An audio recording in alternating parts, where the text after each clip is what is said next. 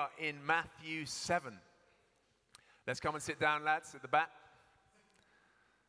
I'm about to get personal.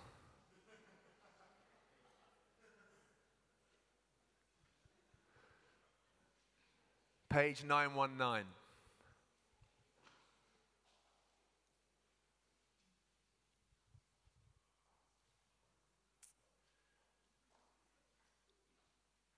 Having said last week, in, uh, introed the talk saying um, that was our last talk looking at the Sermon on the Mount, um, that was before uh, I felt the Lord sort of speak to me a bit more about some other stuff in the Sermon on the Mount that we didn't really look at. So uh, if you'll uh, permit me one final um, escapade into this incredible sermon uh, that the Lord gave um, on the side of that mountain, then uh, that would be tremendous. Let's read from verse 15 of chapter 7. Watch out for false prophets. They come to you in sheep's clothing, but inwardly they are ferocious wolves. By their fruit you will recognize them. Do people pick grapes from thorn bushes or figs from thistles? Likewise, every good tree bears good fruit, but a bad tree bears bad fruit. A good tree cannot bear bad fruit, and a bad tree cannot bear good fruit. Every tree that does not bear good fruit is cut down and thrown into the fire. Thus, by their fruit, you will recognize them. Not everyone who says to me, Lord, Lord, will enter the kingdom of heaven, but only those who do the will of my Father who is in heaven. Many will say to me on that day, Lord, Lord, did we not prophesy in your name, and in your name drive out demons, and in your name perform many miracles? Then I will tell them plainly, I never knew you. Away from me, you evildoers. Let's keep that page open. Going to be looking at it this evening. Um, and let's pray together just as we sit. Lord, we thank you for these Amazing words, challenging words, sobering words, but words said with love. The love of our Savior, the one who wants our best and wants us to walk fully into our salvation till the day we see you face to face. Thank you for these words. And we ask for your help now as we look at them. Holy Spirit, would you open our eyes? Would you give us minds that understand and hearts that are willing to respond? In Jesus' name. Amen. Just give me a wave if you were here last week at the five or at some point. Okay, so maybe half, maybe half were missing. We were looking at the two verses that come just before this section that we read. Just have a look down at verse 13 and 14, the narrow and wide gates. It says, Enter through the narrow gate. For wide is the gate and broad is the road that leads to destruction, and many enter through it. But small is the gate and narrow the road that leads to life, and only a few find it. You thought tonight's reading was quite challenging. I mean, try that one. It was, it was quite full on last week, wasn't it? It's quite, quite strong. Just Jesus is, is strong. He's quite full on. I guess he's God. He, you know, he has the right to be. But we were looking last week at the narrow gate, the narrow road that we are called to follow, choose, walk down as disciples of Jesus Christ. And we were looking at how, how hard it can be that we put our faith in Jesus, we come to Him, and He is the one who says, I am the gate. He says that in John chapter 10. Amazing. We saw that last week, didn't we? That this isn't a gate made of stone, it's not made of timber, it's not made of steel, it's made of flesh and blood because the gate is Jesus Christ Himself. And coming to Him, choosing Him, is choosing to put all of our trust, all of our faith, almost all of our weight. Imagine that game where you fall backwards, you trust someone to catch you. That's what it is. It's, it's putting all of your spiritual weight on Jesus, choosing Him and only Him to be your gate, choosing that road, that narrow path. And we saw because it's Him, it's about this wide, it's shoulder width because it's a person. And that's good news.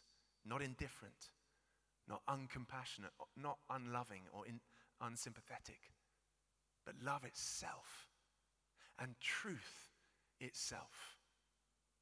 And as we enter, we're called to, to walk the narrow path, the narrow path that ultimately will lead to salvation until one day we see Jesus face to face. But it's a challenging path.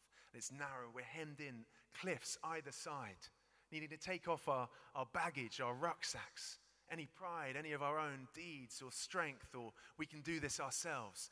No, we need to come humbly. We need to come and trust in Jesus alone and his mercy. And then we need to walk that path. It's difficult. And you might think, well, how do I do that? How do I do that alone? And the, the good news is, part of the good news is that um, we're not meant to do it alone. We have one another. And we also have guides. God has given his church guides. It speaks about them here, prophets. Going to see about the false prophets in a moment. But God has given his church, his people, he has always given them prophets. Those who point the direction, say, This is the way, walk in it. Do not diverge to the left or the right. That's the job of a prophet, of a good prophet. Teachers, preachers in the church, pastors, shepherds of God's people throughout history. This is what a guide is for. And this is what we're looking at tonight. And there's warnings. There's, thank God for warnings in Scripture, don't you think? Sometimes we think, oh, we just want to hear the good stuff, the soft stuff, the lovey dovey stuff, but the warnings keeps us honest, keeps us true, keeps us on the straight and narrow. And Jesus was not afraid to give warnings. And he gives another warning here. He says, Watch out for false prophets. They come to you in sheep's clothing, but inwardly they are ferocious wolves. Guys, we need to re- recognize and realize that we are on a path, but it is a dangerous path. And we can get knocked on course if we are not careful. So, the first thing I want to say tonight is we need to check our guides. Check your guides. What do I mean by that? I mean, check the people that you're listening to, that you allow to speak into your life. Your pastors. Check, check me, check Tim. Check the online preachers you're listening to. Check the authors whose books you're reading. Because the sobering truth is that Jesus says that there are prophets, there are pastors, there are shepherds in his church, but not all of them are singing from the same song sheet. They may look the same, they may sound the same in many ways, but they can deviate even slightly and lead you off course completely. That's the warning we see here. Watch out for false prophets. They come to you in sheep's clothing. You know, I, you've probably read that scripture a number of times, right? Even heard it preached on. I mean, what do we naturally think when we read that? I have to confess, I think I'd always interpreted that as meaning that, yeah, wolves, bad people come, come amongst us and they're here, but what they do is they like to dress as sheep. Because we're sheep, aren't we? That's how we get described. We're the sheep of the Lord's pasture. He is the good shepherd. We're his sheep. So what the wolves do is they come and they, they clothe themselves in sort of a sheep cloth, Uh, you know, or the wool that you find on sort of brambles and hedges. And how do they lose so much wool? But they, the wolves, they gather it and they put it on, they stick it on, and they got the sort of sheep's head over theirs, and they get in amongst the flock, and they get down on all fours, and they're sort of pretending to eat grass because they're not herbivores, they're carnivores. And, they, and when they get close enough, that's when they show their true colors, and they rise up and they, they bite, they attack, they kill, they destroy, they devour the sheep. Why? Because they're ferocious wolves. They're hungry for sheep. That's how we've interpreted it, no? That wolves dress as sheep. But the even scarier thought here that I learned this week, reading another man's um, sermon on this very topic, actually, was that the context Jesus is speaking into is that of leadership. It's speaking about shepherds, it's speaking about guides. Those guides that we need. You know, you go skiing. A number of us going to St. D's ski party happening in a month's time. Uh, still space if you want to join. See me afterwards. Uh, but if you want to do anything dangerous, you want to do anything alternative, you want to head away from the pisted runs, go off piste, hit the powder, I don't know, get the cool ones. Uh, you want a guide normally, don't you? You want someone who knows the mountain. And you don't just want any old Tom, Dick, or Harry. You want to check his CV. You know, it's not something you talk about in the bar the night before, like, be great to just get to that area we've seen on the other side of the mountain. Some guy, you know, he's had a few beers and he's like, yeah, I'll take you. I know this area. You wouldn't just say yes. You check his CV, you check his qualification. Do you know where you're going? Couple in here tonight. They come, they join us for worship, two lovely kids, and then they head home. You've got to get the kids' bath to bed. They were in Tignes this last week. You read about that? Four snowboarders, a guide, killed by an avalanche. Even with an experienced leader, even with an experienced guide. It's dangerous on the mountain. You need experts, you need guides. That's why God's given them to his church. But the scary thing here is Jesus says, There will be those who come amongst you who dress in sheep's clothing. He's not talking about a wolf pretending to be a sheep, he's talking about a man, a leader, pretending to be a shepherd. You see, the sheep's clothing, that's not someone on all fours. That's, that's someone on two legs, walking upright, pretending to be a shepherd, because that's what shepherds wore back then. That was just their outfit. I mean, we, we make, wear plenty of wool today, especially during the winter months. And we were wearing a sheep's clothing, you know, sheep coat today. This is what they're wearing back then. This was the shepherd's outfit. This is describing a shepherd, not a sheep. And that should sober us up. That should make us take stock and go, whoa. Because a shepherd has far more influence than a sheep.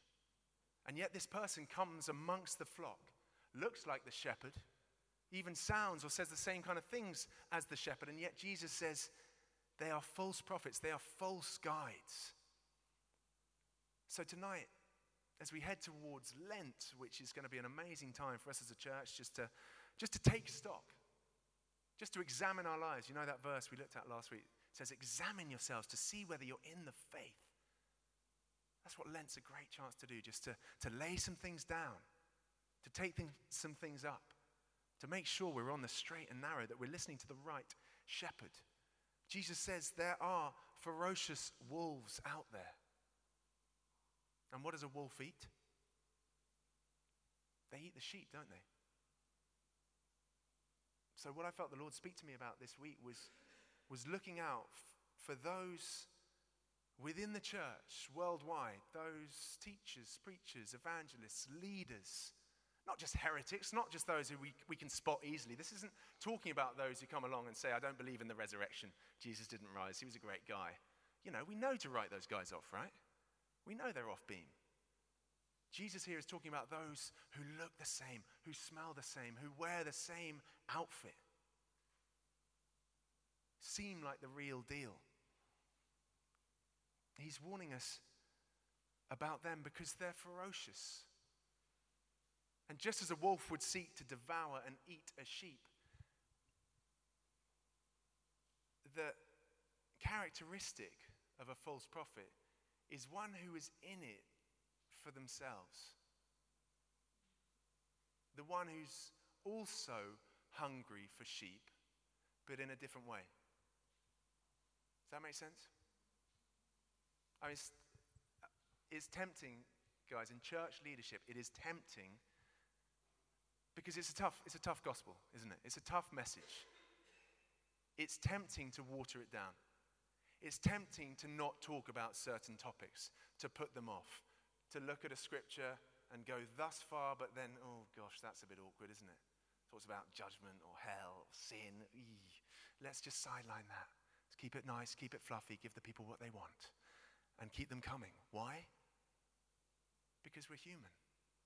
And I say that as a leader, I say that as a pastor, as a shepherd, that it is tempting to give you, to give the world what I think it might want to hear an easier, watered down message that's less challenging, that will ask less of our lives, that won't speak or reflect or echo the message of Christ to take up our cross and follow Him to kill our flesh, to lay down our lives, to love Jesus above all else, even mother, father, sister, brother.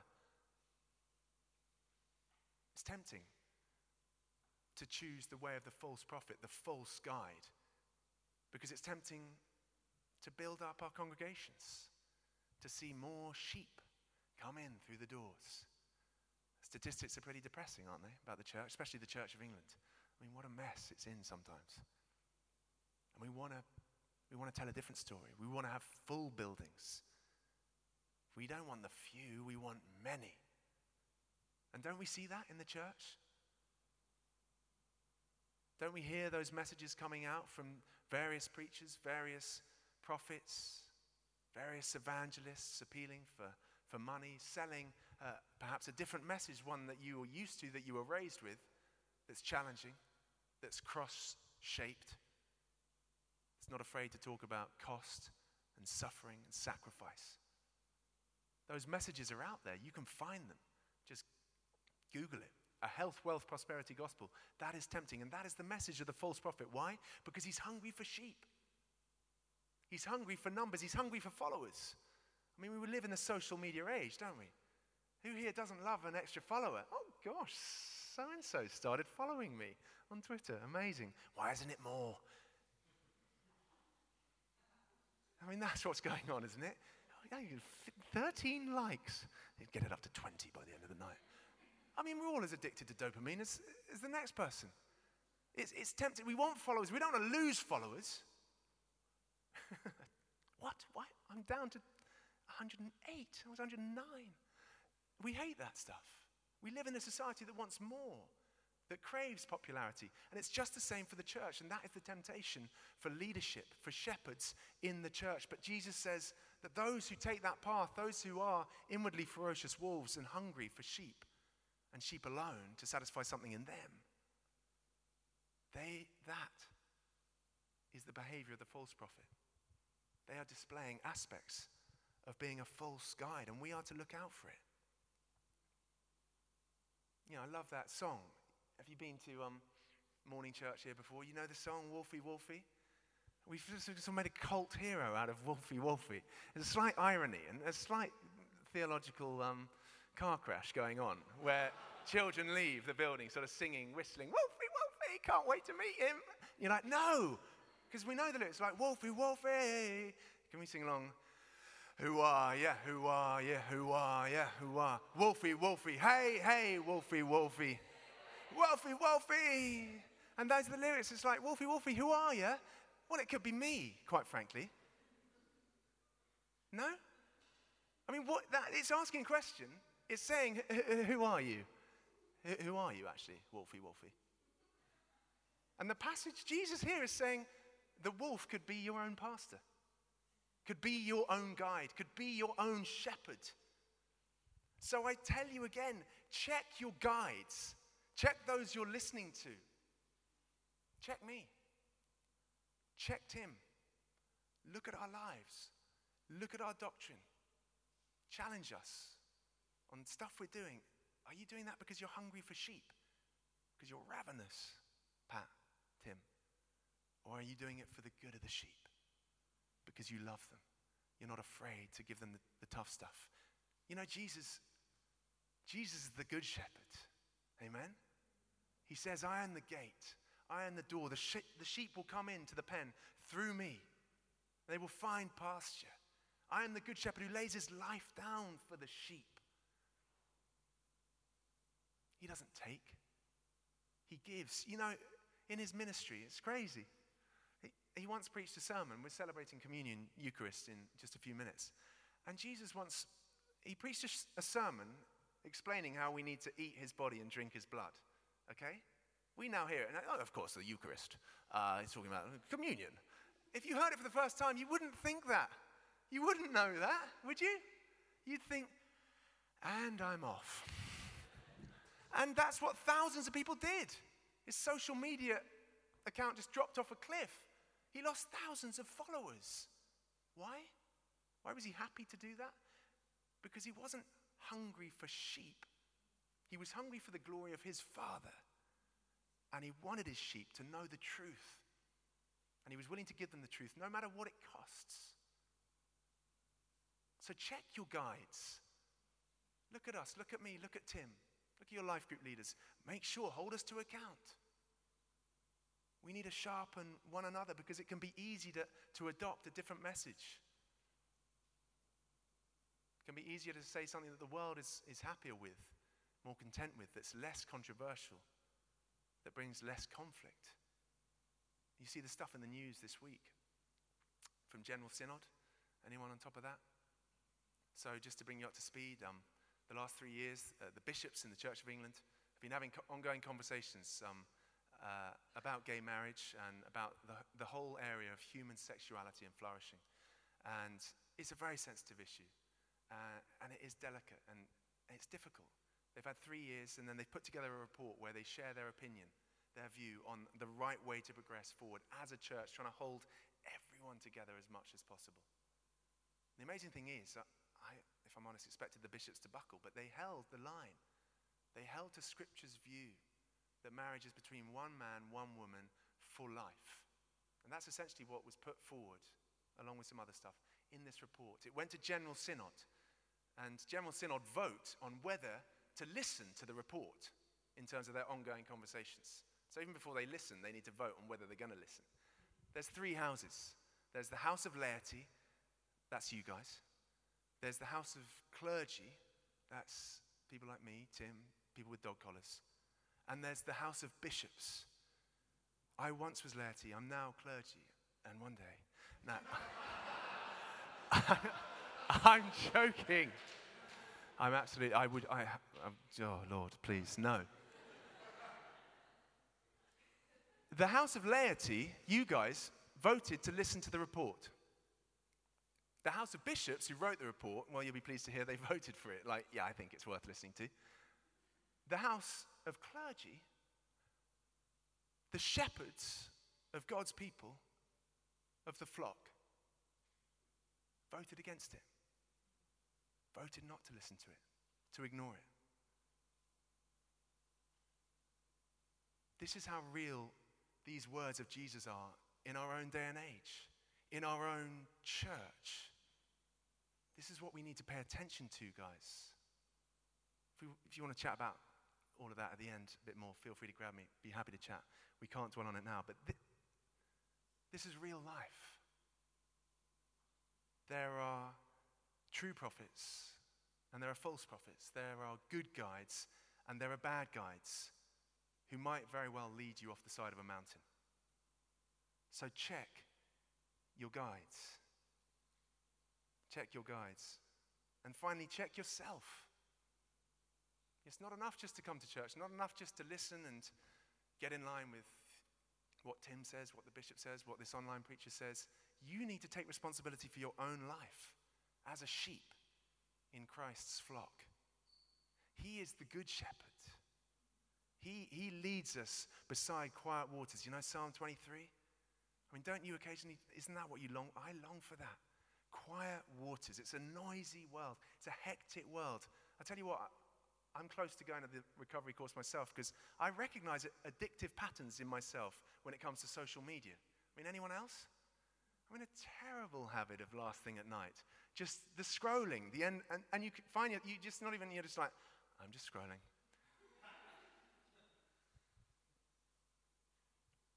We need quiet waters. We need the Lord. It says, He makes me lie down in green pastures. Oh, how I draw comfort from that. Because I know I'm a sheep. And I can be pretty thick, pretty stupid, and sometimes I don't know what's, what's good for me. Amen? It is the same for you. Know, okay. But it says the Lord, he, he makes us lie down. In other words, He finds good pasture. He says, Let's stop here, sheep. And they want to wriggle off and head off down the stream or something. And he's like, No, will lie down. The image of, his, of him pressing on our backs, pushing us down into the grass, giving us rest. That's the kind of shepherd he is. He wants what's good for us. And ultimately, he wants us not to fear though we walk through the valley of the shadow of death. Why? Because his rod and his staff, they comfort us. Rods and staff are occasionally used to whack sheep, keep them in line. Keep them from the edge of a cliff.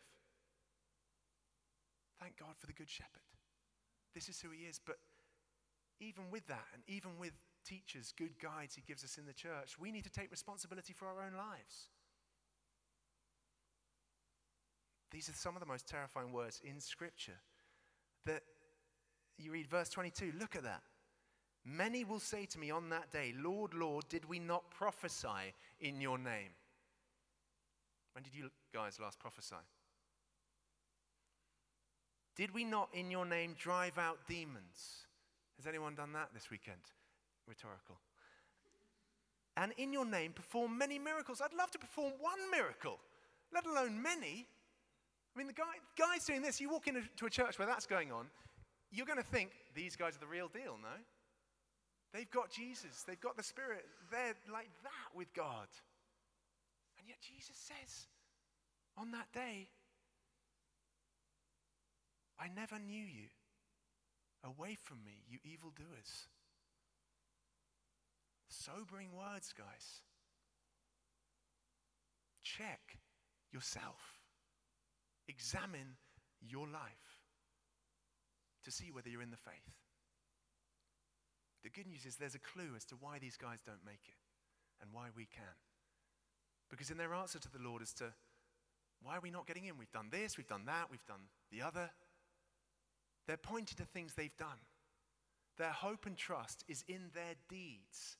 It's in their life, it's in their strengths, it's in their gifts. Do you see that? And Jesus says, I never knew you. Because what he says to the person he does know is, Well done, good and faithful servant, because you chose to put your trust in me and me alone.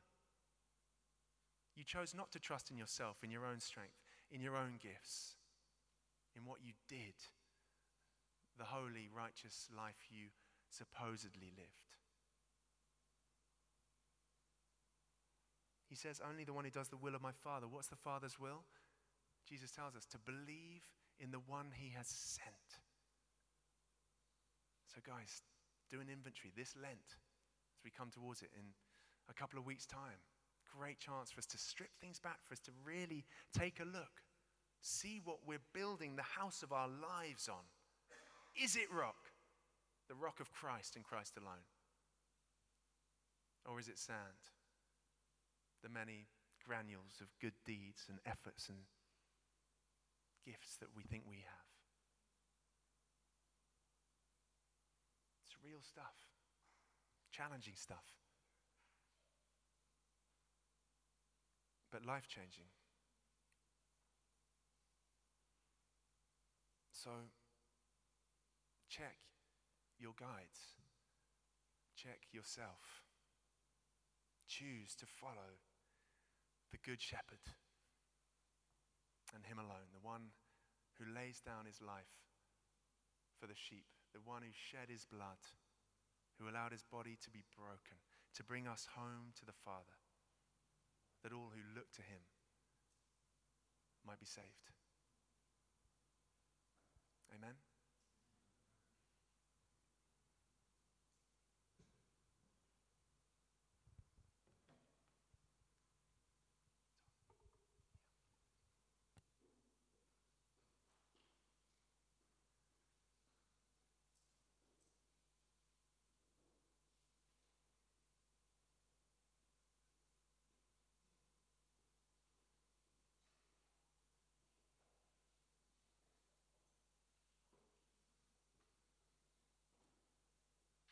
Would you like to stand?